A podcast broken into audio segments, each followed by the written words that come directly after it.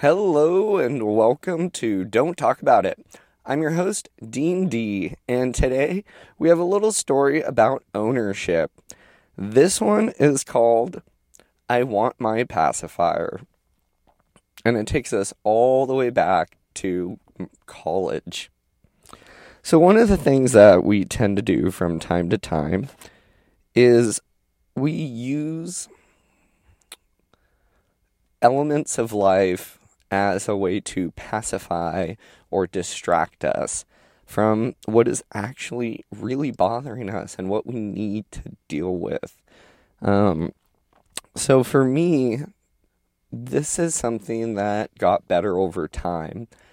And there was a moment where I realized how bad I was at not taking ownership. And today I'm going to share that story with you. It takes us all the way back to college. I was dating somebody in high school, and um, we spent some time together um, the last three years. And I ventured off to college and went to Oregon State. And at the time, we were still together. However, we had started to grow apart in our relationship. The last six months, um, she and I were fighting more. We, you know, at the time, I was 18 and full of emotions that uh, didn't make any sense to me. So obviously, the arguments that we had didn't make any sense um, because I felt like I was just running on pure emotion instead of settling down and looking at it without that emotional attachment to it and seeing what was I doing? What was I avoiding? What was I not doing? And so we were slowly drifting apart. And I know going to college was going to be a big challenge for our relationship. And I knew before I moved out that it was an effort that I did not want to put in because we had grown apart in our relationship and she was ready to settle down, have some kids, start a, more of a family. And, you know, I was going off to college. I wasn't even sure what I wanted to do with my life. And um, we were just in two totally different places. But now, as an adult, I see how if I would have sat down and talked to her, it doesn't matter how the conversation goes because what I was scared about is it not being pleasant. But that's not what's important. What's important is that she knows the information, that she understands how I feel. And that was something that she did not get from me because I was very avoidant. Um, for me at the time, it was my college was serving as a way for me to avoid this conversation. So we didn't talk. I moved away, ended up in the dorms freshman year at Oregon State, and we had agreed to talk every night. You know, we're going to keep this relationship going and um, you know, she wanted me to call her every night, and I said, Oh, yeah, of course, babe, I can do that. And then I started distracting myself. For example, I just watched this episode or this uh, documentary the other day that I think is really relative to what I'm speaking about now. And it's called The Social Dilemma. And it's on Netflix and it's about our phones and how our phones tend to create an environment that is very specific to us. And mostly it's in like social media.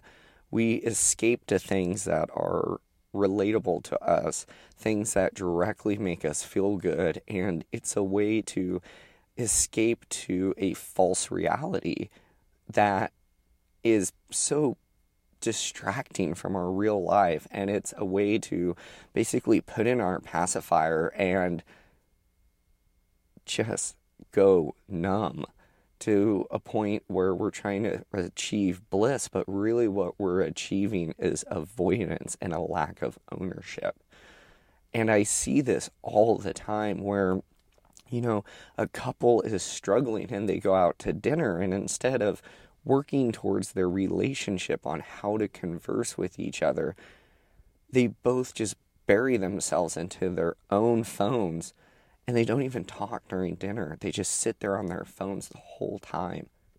And I mean, to each their own, I'm just perceiving the situation for what it is. But isn't going out to dinner to spend time with somebody,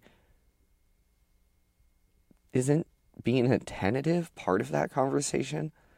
And we do this all the time. I know, like, when I was traveling with work, and there was things with work that I was not looking forward to doing and I would just pull up my phone and I would start playing a game or I would start burying myself in my Instagram profile and just escape to something that was a little more pleasant. I would just put in my pacifier and just try to soothe myself. And what it was doing was making me avoid the problem. The box that's in the room that's staring at me I'm putting a chain around it and locking it. However, it doesn't make the box actually go away, and it's going to open up at some point. And this is what I was doing with my girlfriend in college. So every night we had this plan to talk, to spend time together on the phone. And I would always come up with something. I was taking what I was doing throughout the day and I was putting these things off, like my homework or going to the gym, and I'd put all these things off so that when it came time to speak and to call my girlfriend, I would come up with some excuse and send out a text message, you know, hey babe, I'm really busy. You know, I've got all this homework. I still haven't been to the gym yet. I'm sorry we're not going to be able to talk tonight. I would escape into my false reality. So I was taking what people tend to do now on their phones. They distract, they keep themselves occupied with something else so that we don't actually have to deal with the problem that's at hand. The one thing that's on our mind that we're constantly circling around, but we're never stopping to listen to. And this is what I was doing with her. I would set my environment of the day. I would go out with my friends. So I'd have all this time throughout the day where we wouldn't be able to talk because she'd be in class or um, she was doing um, some dance classes at the time, so she'd do dance classes. And so we had a very, very set time. And what I would do is I would take all the time that I had available for homework and for getting what I need to do done, and I would put it aside. And I would do all this other, so to say, fuck offery, where I would just go mm, like basically fuck off and not do anything. Like I would go throw the baseball around um, in the field behind us uh, with my college doormate, and you know we just things to distract. Get on Nintendo and play Nintendo 64 for three four hours. And just avoid, avoid, avoid, avoid the homework, avoid like the gym, avoid what I needed to do because I knew that if I avoided those things, then I could use them as an excuse to get out of what I was actually avoiding, which is breaking up with my girlfriend. So, the big picture at hand here is me trying to pacify myself was making her environment worse, our relationship worse. It was so unfair to her. For me not to be honest, for me to string her along for two months and constantly come up with excuses on why I couldn't call her, to leave her wondering, not being honest, instead of owning it. Ownership, in my opinion, should be spelled own your shit. because that's what you really need to do. You need to own it. If there is something that is unpleasant, putting it aside is usually going to make it harder and more unpleasant when it comes time to deal with it. So we distract. We go into these other environments.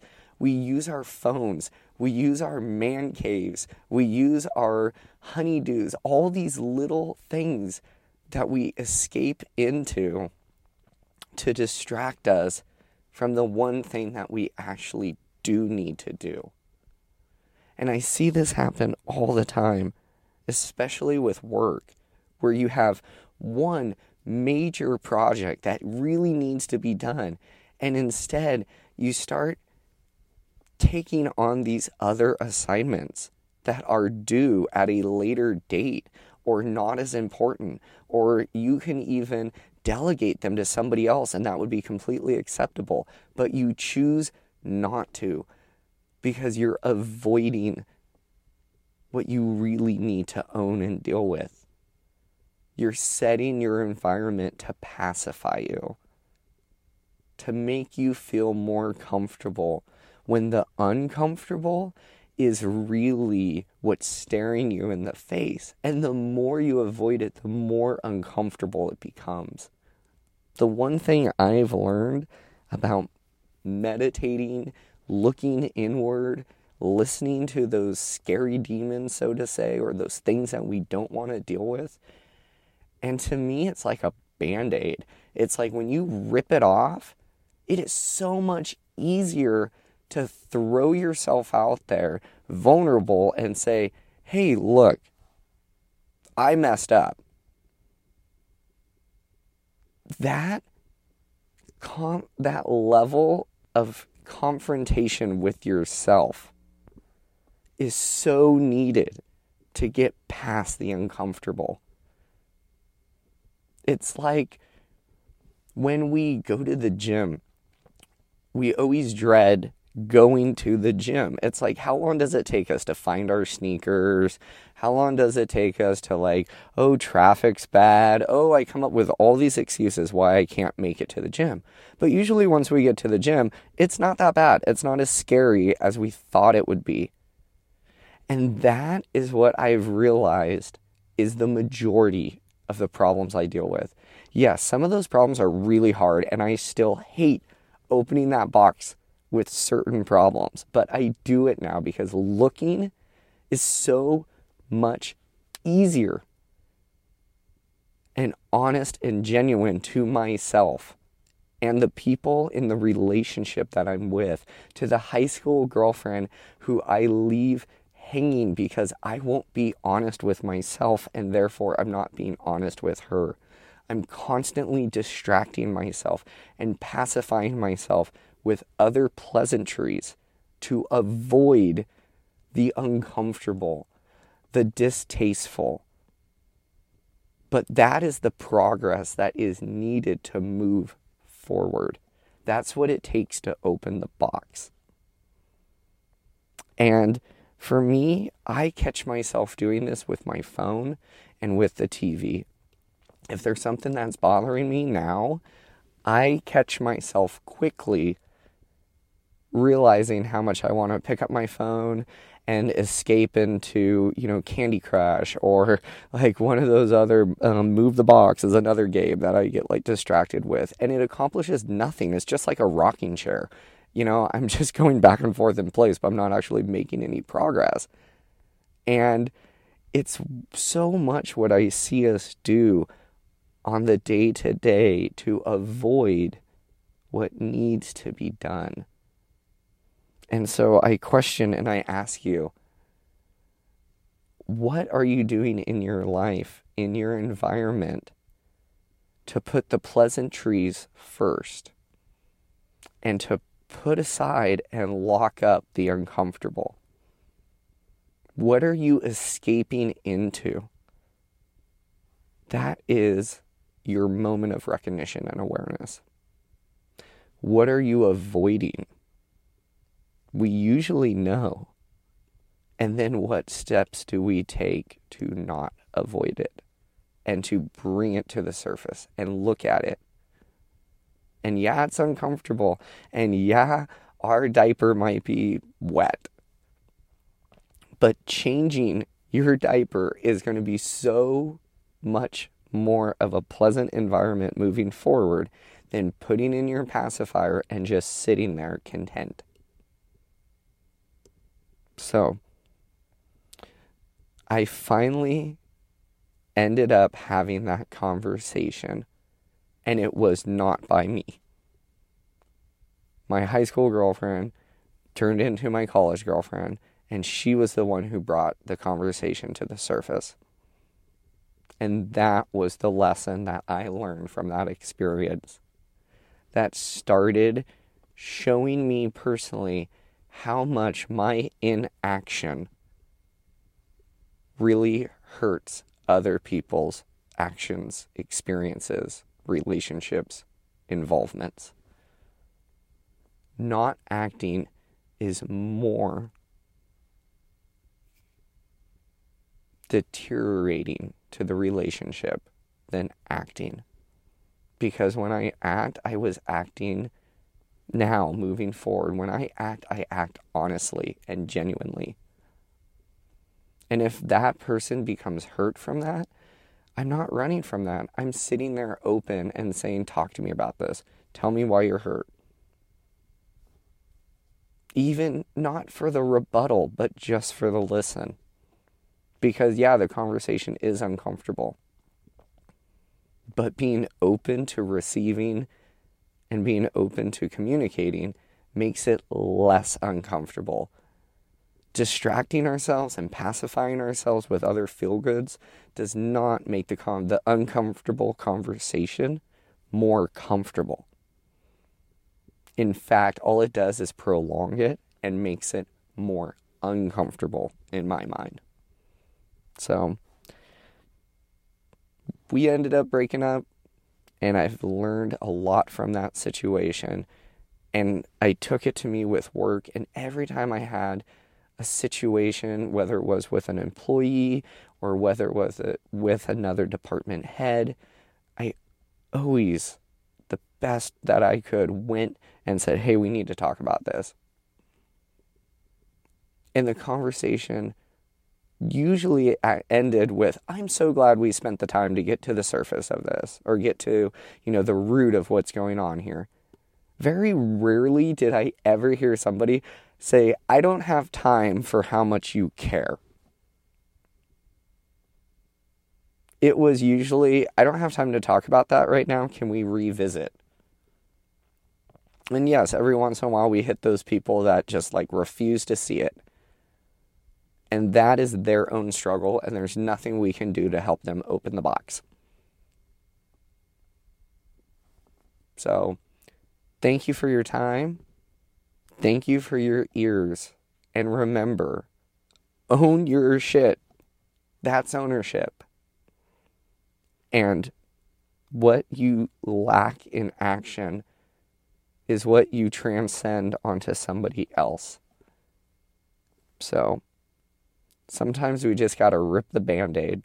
It's a little bit easier than putting it aside and watching that problem grow. Have a splendid day. Thank you again.